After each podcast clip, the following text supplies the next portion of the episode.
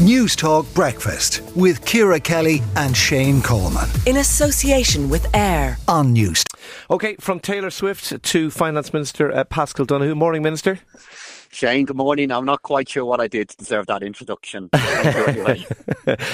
listen, I won't ask you about Taylor Swift's new album. I will ask you though about just just before we get to the finance bill uh, about what's happening in the UK. Now, I know you can't say who you want to win, but we all know uh, in in in in the Irish government that you're praying for Rishi Sunak uh, to win the leadership race.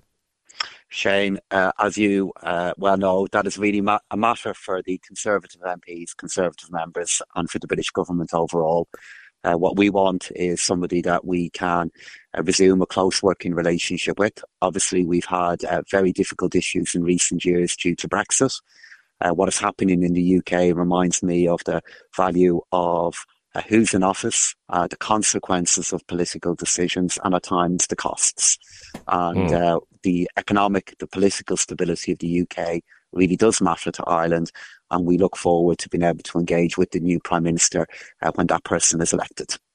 Okay, uh, let's talk about your finance bill. I suppose the um, the, the, the, the, item getting the most uh, attention is the concrete levy bill. You've you've made minor tweaks to it. Uh, but you're still, it's an, it's an extraordinary thing to do at a time of inflation, at a time of uh, rising house prices. With this measure, you are adding to the price of houses and for, you know, for buttons in the overall scheme of things in terms of the revenue you're raising.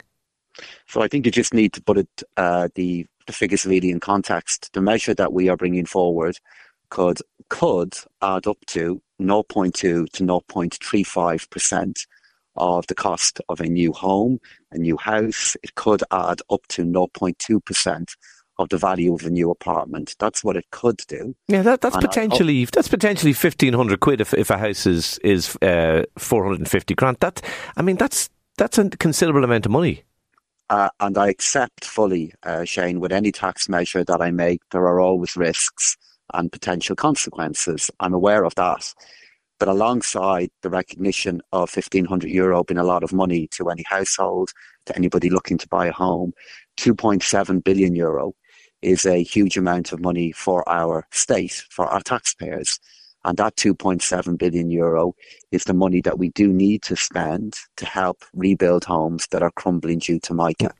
And amidst the different risks that you're correctly raising with me, what I would argue is also huge risk is the idea that we can uh, pretend that we can commit to spending billions euro, billions of euro of taxpayers' money. No, Minister, I'm sorry to cut across that, you. That, I'm that, sorry, Minister. I, I get. I get the, and you're absolutely right, and I think it's a brave point to make uh, that you know there are consequences, and we need people need to see uh, if we're spending money how we raise it. But the problem with your argument is this is raising a minuscule amount of money. Like it's all downside, and the upside's tiny. 30 million euro is not a small amount of money per year. Uh, relative to relative to the 2.4 billion, it's it is but it small, that o- over time it can make a contribution to it. And I think one of our challenges is going to be is that we have many other decisions like this that are approaching, and uh, many other decisions in relation to other important work that we need to do. And what I don't want to do is indicate to the country that we can pay for this out of higher borrowing in the future and that doesn't have risks. And what I certainly don't want to do is to commit to things that we're going to pay for out of corporate tax receipts in the future.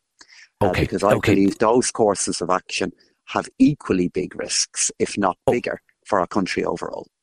Minister, two quick things. We're, we're, we're, we're um, uh, up against the clock a little bit, and, and they're important things, particularly for our listeners. The first one is uh, the first payments from the Energy Support Scheme to business. Uh, some developments there. Tell us, tell us what's happening. Uh, so we launched yesterday the detail of the temporary business energy support scheme. This is a 1.2 billion euro plan to help businesses who are affected by the rising cost of energy, and it will make payments of up to 10,000 euro per premises available for businesses whose unit cost of energy has gone up by more than 50% versus the bill that they received in the same period a year ago. It's a really big intervention to help protect jobs at a time in which we'll see energy bills go up for businesses in particular. Okay, uh, uh, obviously very important for business.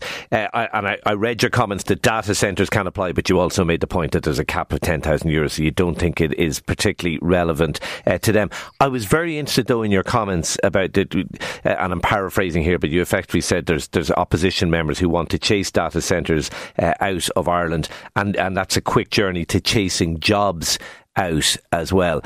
Are, are you, you're accusing those TDs of making Ireland a cold place for business? They could turn around and say those data centres are in danger of making Ireland a cold place. Full stop. Twenty eight percent of all demand by twenty thirty eight is going to be data centres.